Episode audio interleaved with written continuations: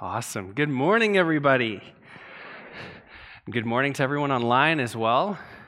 I was told to say hi to Karen this morning. Good morning, Karen. and I hope everybody got communion. Well, I'm excited to be opening up a Christmas series at church today. Can you believe it? I actually said Merry Christmas at the end of my message. It felt a little funny, uh, but I'm breaking it in. Merry Christmas. Um, if you're like me, maybe you've been in the Christmas spirit for several weeks now. Um, my family has had the tree up since November 12th. That, that's the day, November 12th. We really want to observe Remembrance Day, and then November 12th it is. And so we've been listening to Christmas music. We've been drinking lots of hot chocolate, uh, eating treats. And uh, I have a confession to make because confession is a good thing. It's a spiritual discipline. That's what Pastor Greg says. But um, I had to try on three shirts last night before I found one that fit. So I. I tried on one and went and showed Chantel, and she's like, no, it's too small. And I was like, really? And so I was dealing with a bit of shame um, last night. But the good news is, is New Year's is coming. So I'm as excited for New Year's resolutions, providing they work, as I am for Christmas. Um, some of you may not be ready for Christmas. In fact, maybe you haven't even started decorating yet. Uh, I always run into those people that say never in November. You cannot put up a tree or a light until December. Maybe you're one of those people. Or maybe you're like my grandparents who only put up the tree on Christmas Eve and then took it down again on Boxing Day. Oh, wow, right? But if you are one of those people, I'm just cheering you on. It's time to drink some eggnog. It's time to turn up the classics. And uh, Christmas is here. Hope you're excited. Uh, so, the series that we're starting today is called Love Breaks Through. Love Breaks Through. I love that title. And there's somewhat of a paradox in that title, and it's represented in the graphic that we're going to show you on the screen right now. And so we see a manger with soft light shining on it. It's beautiful, it's warm. But then we also see a lightning bolt, which is something strong, something powerful and forceful. Love is usually associated as something that is warm and tender and affectionate. And love is never forced upon anyone. But to say that love breaks through, Love breaks through is to suggest a kind of love that isn't just soft and intimate, but a love that moves powerfully upon people. And it, it doesn't stop, it doesn't shrink back, it doesn't shy away, but it perseveres and it accomplishes its purpose. Now, every Christmas, um, this happens to me. It's easy to think about Jesus as meek and mild, like a child. It's definitely how we think of him, a helpless little baby in a manger. Uh, up until I was about 18 years old, truthfully, that's a bit of the image that I had of Christ because I'd grown up in Sunday school and I'd seen the flannel graph and I'd seen little Jesus and his disciples and whatnot. Um, but I always knew the Father and the Holy Spirit were immensely powerful. They were big. Jesus was just a man, Jesus was just a person. But then I turned to John chapter 1. If you want to shatter that understanding of Jesus as only a person, read John chapter 1 because you read about him as the living Word of God, the living Word of God with God, yet fully God himself, a member of the Trinity, face to face with Father and Spirit.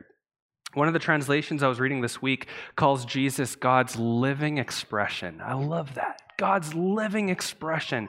Not just a baby, not just a man with flowing hair, but the creator of the cosmos everything that we see and know today. John chapter 1 says that everything was made through him, nothing has existence apart from him. A fountain of life is within him. And to talk about the mighty, persuasive, breakthrough kind of love, verse 5 of John chapter 1 calls Jesus the light in the darkness and the light that the darkness cannot overcome. Cannot distinguish that light. It's a powerful light, it's a breakthrough light. And so there was a time where I needed a profound refresh on who Jesus was. But I believe that every year we need a refresh on who Jesus was, who he still is today. Jesus is relatable. That's a whole other message. In his human condition, he was like you and I. Uh, he had a body. He experienced aches and pains, sadness, anger, joy. He worked, he rested, he drank, he traveled, he enjoyed relationships. Uh, Hebrews 4 talks about how um, he was tested and he was tempted in the same way that you and I are tested and tempted. But in his heavenly and eternal condition, Jesus is awe inspiring. Jesus is amazing. Uh, the book of Revelation, which was also written by the Apostle John, uh, John has a vision of Jesus, and Jesus has eyes like blazing fire, feet like bronze, and a voice like rushing waters. He holds seven stars in his hands, and a sword is coming from his mouth. That, that, that's an image of Jesus. There are descriptions of him that are beyond human understanding. And so, what is amazing for you and I is although Jesus is he's, he's personal and approachable, he is unfathomably powerful. And the story of Christmas, the message of love breaking through, is that this God is with you. And he's with me, he's with people. And that knowledge, time and time again, is a wonderful reminder that this relatable, all powerful God is with me and for me. God's love breaks through every barrier, it fills up every deficit. It's the solution to every problem. Can I get an amen? Come on now, who's with me? He loves you more than you could ever imagine. Now, um, that's the introduction to the series, Love Breaks Through. Let's talk about my message this morning. Um, we're going to look at a story in the Old Testament. It's about a man named Jacob who had a dream about heaven touching earth. And although it's not traditionally a Christmas story, there might be a few moments as I continue to communicate this morning where you go, I thought this was a Christmas series.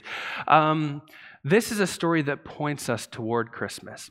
And it reminds us that God broke through time and space to be with us and to demonstrate his love for us. His love is breaking through to people who are lost and hurt and lonely and broken and afraid and insecure and people who have made mistakes. His love is breaking through to those people. And so let's begin with a word of prayer because I'm believing for that great love to get powerfully infused into your life today. Thank you, Lord. God, I pray for each and every person in this room. I pray for all of them right now that are watching through the camera, God. We pray, Holy Spirit, that you would come. King of heaven, come. King of heaven, come. King of heaven, come to each and every one of us. And I pray that we would understand just how far you came to be with each and every one of us. In your name we pray. Amen. Amen. I love the meaning of the name Emmanuel. We talk about this at Christmas time. That is one of the names that was given to Jesus. Uh, it means God with us. God with us. Now, God with us is not uniquely God who is with us only at Christmas time, but God is with us all the time. And every book of the Bible points to this God who is with us. The entire narrative of Scripture is about the reconciliation of relationship between God and people. And the way in which God initiates relationship with people is almost always a breakthrough. Uh, I, was, I was thinking about it this week that, that people are not usually seeking God out on their own. It's not like everybody's watching the sky and, where's God? I want to know him. I just, I'm searching for him, but God is always hidden. That is not the God of Christianity, but God is always seeking us out. And He's always awakening us to His presence and His purpose. He comes to us when we're lost and alone, when we're confused and broken and looking for answers. So, Jacob in the Bible, we're going to talk about a guy named Jacob, is this kind of person. We're going to look at his story in Genesis 25, and we're just going to skip a stone all the way over to Genesis 28. We're not going to read it all, but we'll summarize. Here's a little bit more about Jacob. So, Jacob had one brother. His name was Esau. So, Jacob and Esau. Esau was the older brother, but not by much. And I'll tell you why. It's because these were twin boys, they were twins. Uh, Jacob came out second, and from the moment he came out, there was already this sense of sibling rivalry. Because Jacob came out grasping a hold of Esau's heel. Can you imagine that? Two twin boys, one comes out grasping a hold of his brother's heel. The name Jacob literally means he grasps at the heel. And as I read that, I thought, this is a really interesting philosophy on naming children. I wish I would have paid more attention when my five children were born, because maybe I would have named them a little bit differently. But beyond that, the Hebrew definition of the name Jacob describes a person who seizes opportunity, and unfortunately, not in a good way but it's somebody who circumvents, who deceives, who usurps, who manipu- manipulates to get what they want. Uh, another word that we don't use very often in our modern English language is the word supplanter.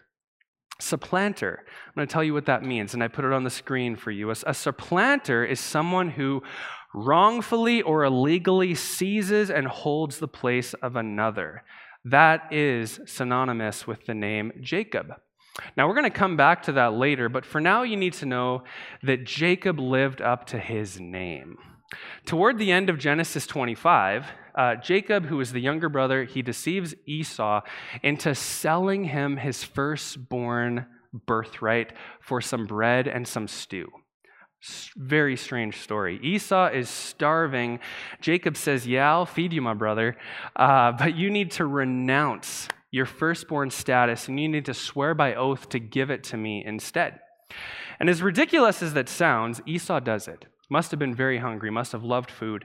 But two chapters later, Jacob and Esau's father, his name is Isaac, he's going blind. He can't really see very well. And, and, he's about to die, and he wants to bestow his fatherly blessing upon his firstborn. He wants to bestow it upon Esau. But while Esau is out hunting, Jacob dresses up in his brother's clothes. I mean, he's got his brother's smell, and he goes to his aging father, impersonating his voice. I mean, the Bible's kind of funny, isn't it? Jacob goes to Isaac, and long story short, if you read it, Isaac speaks this wonderful blessing over the wrong guy. He speaks it over Jacob and not over Esau, who was first. Now, Esau clearly is trying to ignore the fact that he sold his birthright uh, to his younger brother. He comes back from hunting and uh, he goes to his father to receive the firstborn blessing, only to find out that a supplanter, Again, what is that? What's a supplanter? Someone who wrongfully or illegally seizes and holds the place of another, a supplanter. In other words, Jacob has shown up and has swindled the blessing from the firstborn. Now, this is a very dramatic story. If you go to chapter 27, uh, starting in verse 33, it says, Isaac began to tremble violently. This is the dad. This is a big deal. Verse 34 says that Esau burst out with a loud and bitter cry and said, Father, bless me too. He's weeping. But it was too late. In verse 36, Esau said this, we're going to pick up the story right now. It says, Isn't he rightly named Jacob? This is the second time he has taken advantage of me. He took my birthright, now he's taken my blessing. And then he asked, Haven't you reserved any blessing for me, Father? And Isaac answered Esau, I have made him, that's Jacob, Lord over you, and have made all his relatives and his servants uh, his servants, and I have sustained him with grain and new wine. So what can I possibly do for you, my son? Jumping to verse 41, it says Esau held a grudge against Jacob, and he said to himself, The days of mourning for my father are near, and then I will kill my brother Jacob. So another character enters the story at this point, and this is their mother, Rebecca. Rebecca hears her firstborn Esau utter these words, this, this threat, and she runs to Jacob and she warns him and says, You need to get out of here. Your brother's a hunter. You're going to get shot, man. Go, run. And so Jacob runs away over 800 kilometers to a community called Haran to join up with uh, some of his mother's relatives and to start over. So we're going to pause there for a moment. Church, I think we all can agree that all of Jacob's self effort, all of his strategizing, all of his deceiving, manipulating, usurping, trying so hard did not serve him very well. Amen? Yeah. And at the beginning of chapter 28, he was left with nothing but a guilty conscience, a heavy heart. It had been two days since he left home. Isaac is shocked and stunned. What just happened? His mother is weeping. Esau is seething with anger, probably rallying some men to go after him. And you can imagine Jacob running as fast as he can, tears pouring down his cheeks, trying to put as much distance as he can between him and his brother. And so Jacob is exhausted. He's afraid. He's lonely. He's grieving the loss of family relationship. Uh, moreover, he's poor. He dropped everything. He left his inheritance, and he's likely filled with shame and regret because he tried to seize everything and he only lost everything. And so, homeless, penniless, helpless, alone, Jacob decides to go to sleep. Not necessarily a bad choice. When life gets that bad and you're that broken and it's been that hard, oh, take a nap. Not a bad idea. So on the second evening, or on the evening of the second day, the sun, sun sinks over the horizon. Jacob stops for the night. He's actually on the outskirts of a city called Luz. Uh, and this city is filled with possibly strange and dangerous people. And so he doesn't go into the city because he's afraid. It's not exactly safe to stay outside the city. There's probably thieves and marauders, but on a hillside outside the town, an area strewn with rocks and boulders, Jacob made his bed. And the darkness comes, and he rests his head upon a large flat stone. Jacob was also terrible at choosing pillows. terrible. He rests his head upon a rock. Uh, so let's stop there for a moment.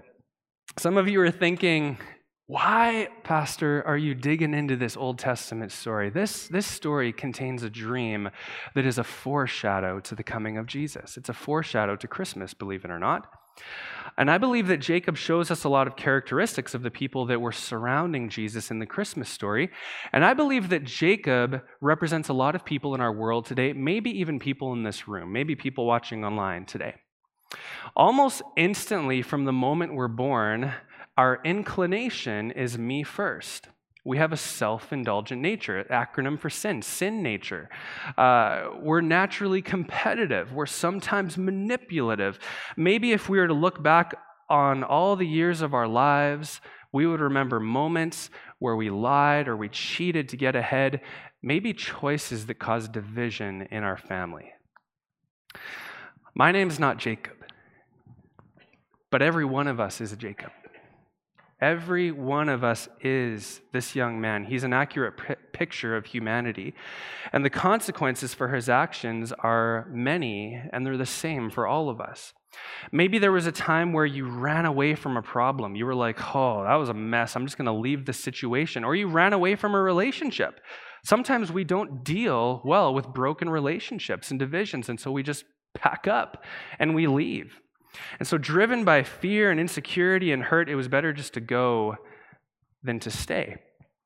Maybe there was a time where you believed, I can do it. I have it in me. I can accomplish everything that I want. I can achieve the blessing. I can win the prize. I can reach the goal.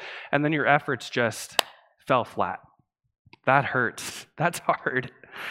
And so, like Jacob, there are a lot of people on a long journey, and they're filled with shame and regret and there's a lot of life behind them. They're trying to forget about some of those things. They're uncertain in their present and they're uncertain about the future.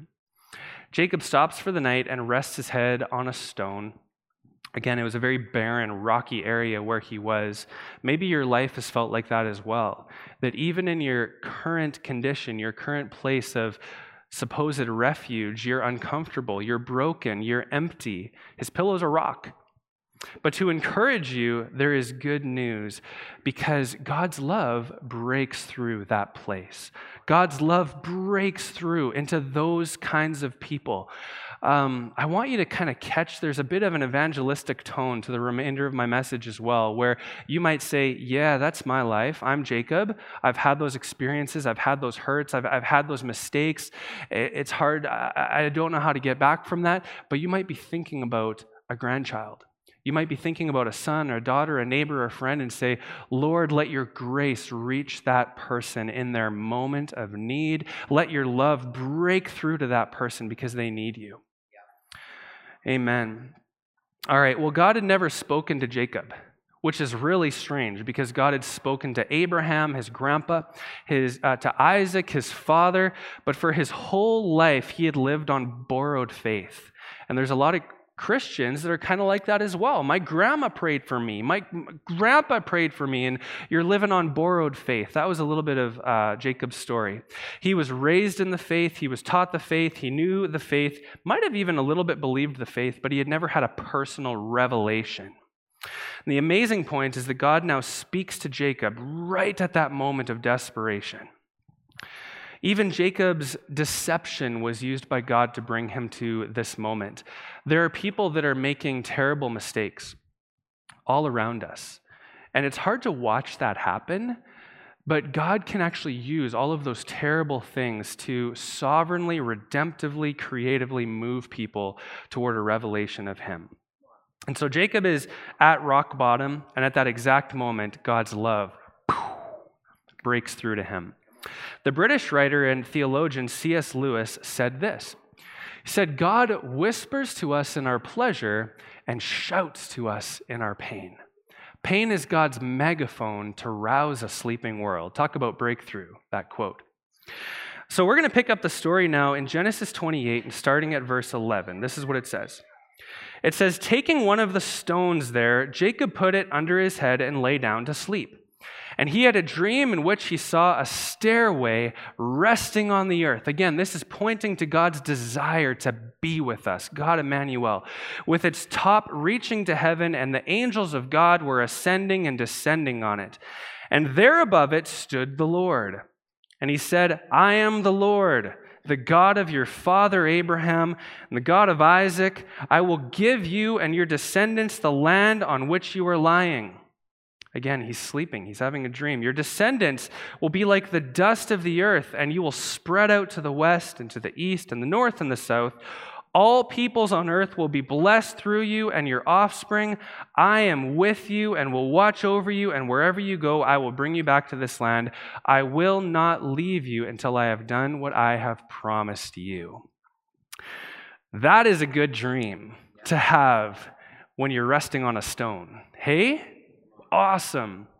And if every one of us is Jacob, I have to believe that there are breakthrough moments for you, for me, for the people we're praying for, for family members, for people in our community that have yet to find home. They haven't found Jesus yet. For every person who has made mistakes, who is lost, who is disillusioned and hurt. What was God saying to Jacob? He was saying, I am nearer to you than you think. Although I am in heaven and you are on earth, there is a stairway that reaches from me to you. And my angels are continually watching over you. I am not far away. In fact, I am with you wherever you go. Jacob, when you travel, my stairway travels to you. I was with you at home. I was with you when you tricked your brother. I was with you when you deceived your father. I was, I'm with you right now, and I will be with you wherever you go. And you can fill in the blank, each and every one, of you, with whatever mistakes, whatever shortcomings that you have had. I was with you when that relationship broke. I was with you when you made that mistake, when, when in, that, in that terrible time of your life. The reality is that heaven has come, God is with you. Now, this could be a whole other message. I could just easily camp out here with Jacob for a while, but consider the things that God was saying to Jacob. I put them on the slide for you. God was saying, You have a family. I'm the God of Abraham and Isaac. I'm your God. You're connected. Uh, you have a home. I will give you this land. You have an inheritance, Jacob. Your descendants will be like the dust of the earth. You have protection. It said, I will watch over you. You have fellowship. I am with you. I will not leave you. And you have purpose. I will accomplish what I have promised to you. It doesn't get better than that, does it? Mm-mm-mm. He's got it all. God reaffirms the covenant that he made with his grandpa, Abraham, and with his father, Isaac. You have not lost anything, my son. Family, home, inheritance, protection, fellowship, purpose. I'm sure there's a few more nuggets in that dream we could pull out, but it is good. Now, just pause and think about this story.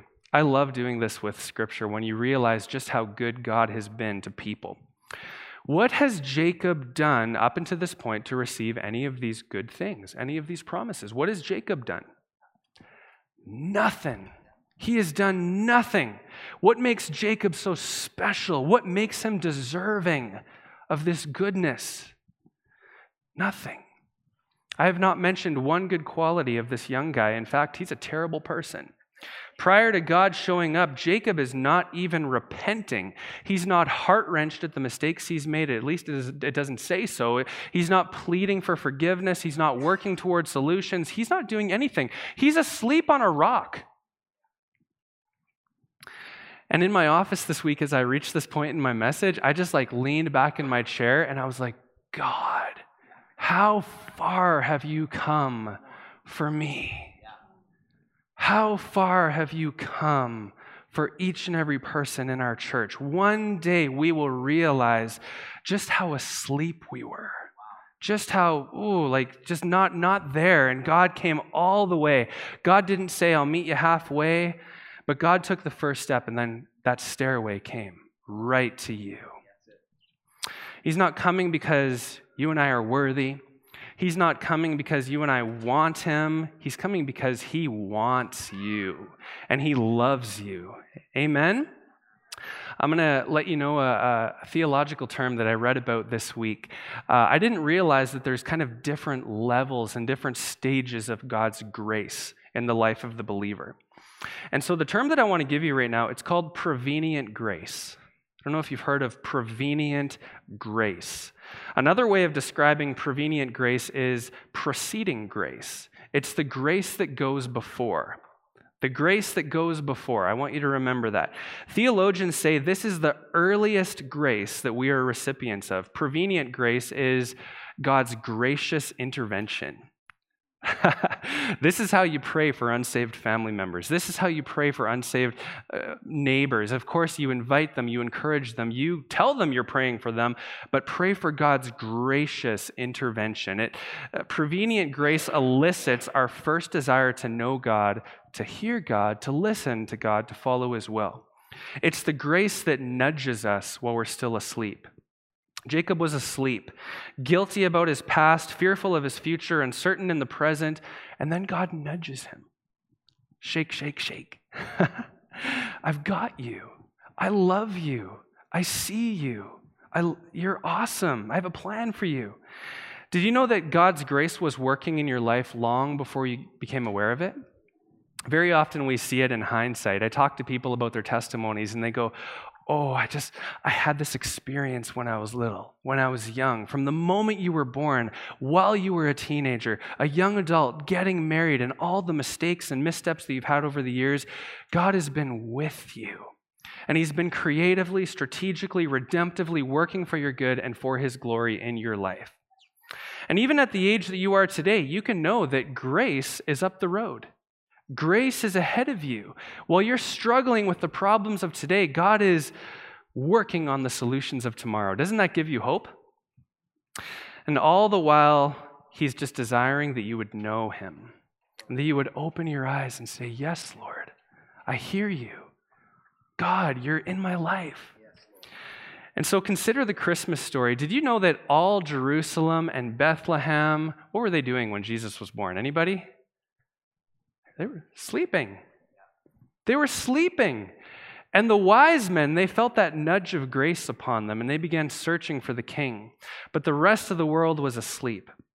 There's this beautiful carol, and it's called Silent Night. Holy night.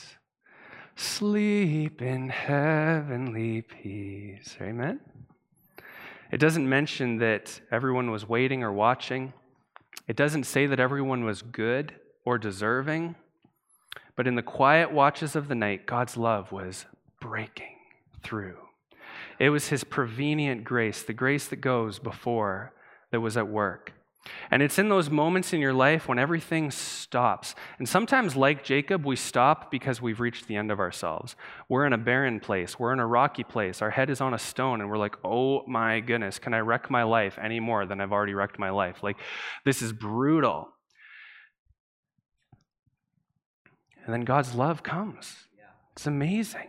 But it's in those moments as well when you're not stressing, you're not striving, you're not full of anxiety or worry or doubt or fear that God rushes in and that He lovingly and powerfully begins working by His grace. You can't earn it, you don't deserve it. All you can do is respond to it and say, Thank you, God, for it. There's a kind of sleepiness that is not good. We're going to talk about sleepiness that is not good first. There's a spiritual dullness that is on a lot of people in our culture, in our society today. There are people that God has been nudging for a long time. And in fact, He's not just nudging them, He's, he's kind of shaking them. Wake up! I love you! Wake up! And He'll keep doing that. God's grace will never overpower free will, but His grace empowers our free will to respond. That's what His grace does. Many of you are praying for people to respond to God, and He's going to continue to nudge those people. But there's a good sleep. In fact, again, Pastor Greg said that sleep is a spiritual discipline as well. There's a good sleep. And that's more to the point of this story. Jacob was sleeping. It's good to rest in God's sovereign and redemptive work in your life. And, church, you can lay your head on the rock that is Jesus Christ, and you can rest in his blessing for you. You don't have to earn his blessing. In fact, you can never earn it. Jacob wanted to be first. I mean, he came out of the womb clutching a hold of his brother's foot. Church, sometimes we clutch a hold of Jesus' foot. And we say, I want to be first. I want Father to bless me. But Jesus is the better older brother. He's the perfect older brother. And every blessing that the Father has bestowed upon his firstborn is your blessing too. Remember the definition I gave earlier of supplanter? Someone who illegally seizes and holds the place of another. Someone who illegally seizes and holds the place of another. Did you know that it is illegal for God to bless your self effort? It's illegal for God to bless your religiosity your stress, your striving. God will not bless that. The covenant of salvation is between the Father and his firstborn. It's between the Father and Christ. And for those who are in Christ, who say, I am second, Jesus is first, blessing forevermore. I could just pray it all over you. Blessing forevermore is yours family, home, inheritance, protection, fellowship, purpose is yours. Everything that heaven has given. Wow. Amen? Now, to close our story today, I want to tell you what happened to Jacob. Verses 16 and 17 of chapter 28, Genesis. It says, When Jacob awoke from his sleep, he thought, Surely the Lord is in this place. I love that. He's been sleeping. Surely the Lord is in this place, and I was not aware of it he was afraid and said, How awesome is this place? This is none other than the house of God. This is the gate of heaven. King of heaven, come. King of heaven, come. Let your glory reign, shining like the day. King of heaven, come. Surely the Lord is in this place. Have you ever suddenly been awakened to the fact that God has spoken to you or that God has saved you? You were just going about your life and God was there in your marriage. God prevented you from getting in an accident. God was with you at work. God was with you in that conversation. His spirit touched you. He strengthened you, encouraged you, helped you. And then in awe and wonder, you move away and you go, Oh. God, God, you've just broken through to my life. God has always been with you. And it's just suddenly you're awakened. Your eyes are opened. Wow, God, you're with me. And that's what happened to the shepherds watching over their flocks by night in the Christmas story, many of them probably sleeping. The stairway had been extended from eternity. The angels of God ascending and descending upon the stairway. An angel, an angel of the Lord stood before them. The glory of the Lord shone around them. They were terrified, but the angel said to them, Do not be afraid, for behold, I bring you good news of great joy that will be for all people. Today in the city of David, a Savior has been born. He is Christ the Lord. This Christmas, I pray that you'll have a new perspective of what Jesus has done for you. When you were at your worst, God sent you his best. When you were powerless to save yourself, God sent you his firstborn. And amidst the darkness and the spiritual dullness of our world, while the world is sleeping, while you are sleeping, his love was breaking through to you. Amen? And so I'm going to call the band to come on up. We're going to pray. I got a final quote that I want to read for you. We're going to take communion. Communion, of course, represents common union with Jesus. And in communion, you and I together stand with Jesus. We stand before the Father. This is Jacob and Esau standing together, but we stand with our perfect older brother, and the Father blesses us. And He doesn't bless you on your own, but He blesses you because the firstborn is with you. To close with a quote, this is the French theologian John Calvin. It says this In Christ alone, it is Christ alone who connects heaven and earth. He is the only mediator who reaches from heaven down to earth. He is the medium through which the fullness of all celestial beings flows down to us and through which we in turn ascend to God. He it is who, being the head over angels, causes them to minister to his earthly members. Therefore, he properly claims for himself this honor that after he shall have been manifested to the world, angels shall ascend and descend. The similitude of a ladder well suits the mediator, through whom ministering angels, righteousness, and life, with all the graces of the Holy Spirit, descend to us step by step. Oh, can we just say thank you? Thank you, and right now, we just release those graces to you, into your situation, into your family, into your hurts and brokenness, into your deficits. Love breakthrough. Love breakthrough. God's stairway directly to you. If you have received Jesus as your Lord and Savior, then you can take communion with us today. And you might say, I'm not perfect.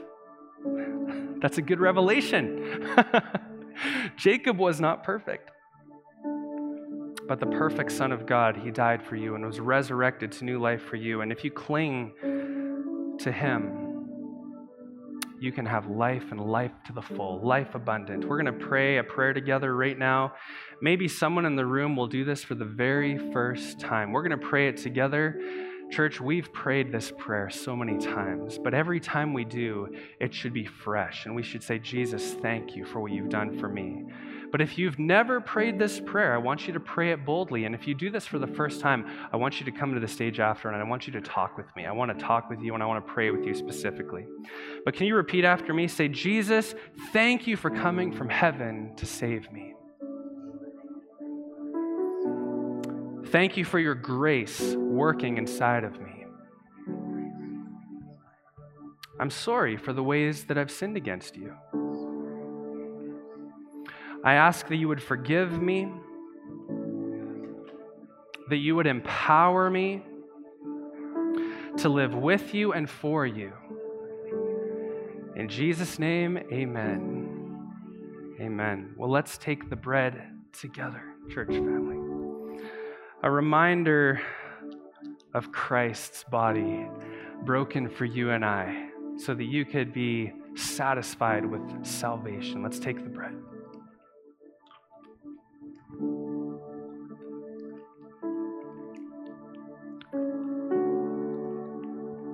The cup, of course, is a reminder of Jesus' blood shed for the forgiveness of our sins. I just can't even imagine the weight of release for Jacob to know that he was loved, that he was forgiven, that he was free, and that God had good things in store. All of those promises are yours in Jesus' name. Let's thank him for his blood shed for us. And just before Jesus went to the cross, he said this. This is John chapter 1, verse 51. I tell you the truth, you will see all of heaven open and the angels of God going up and down on the Son of Man, the one who is the stairway between heaven and earth. Hallelujah. Let's stand together And let's celebrate that heaven has come, that the King has come down. And no matter who you are, it doesn't matter the mistakes that you've made, the things you still struggle with. God is for you. He's not against you. He wants to know you. He wants you to respond to Him, to His presence, His grace nudging you. And so let's sing this song with some passion now. Amen? Come on. Oh,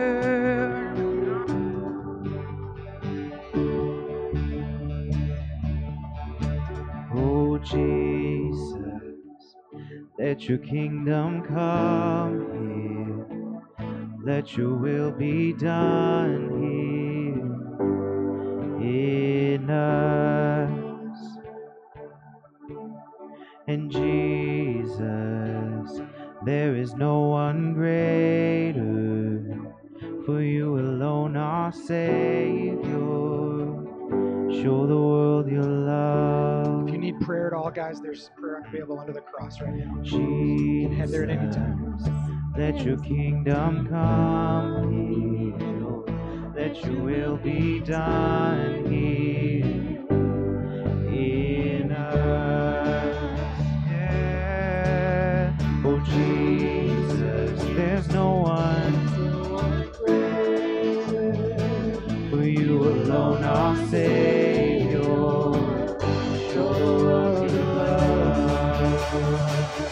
King of heaven, come down.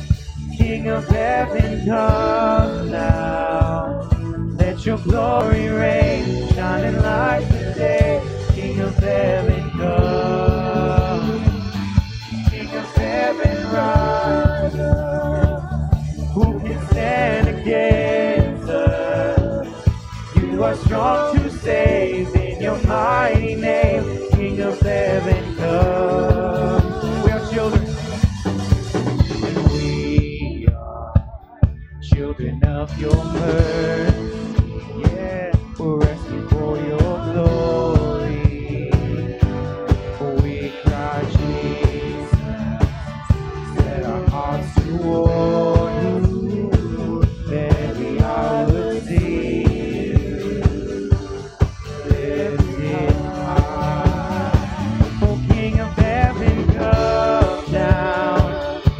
Of heaven, come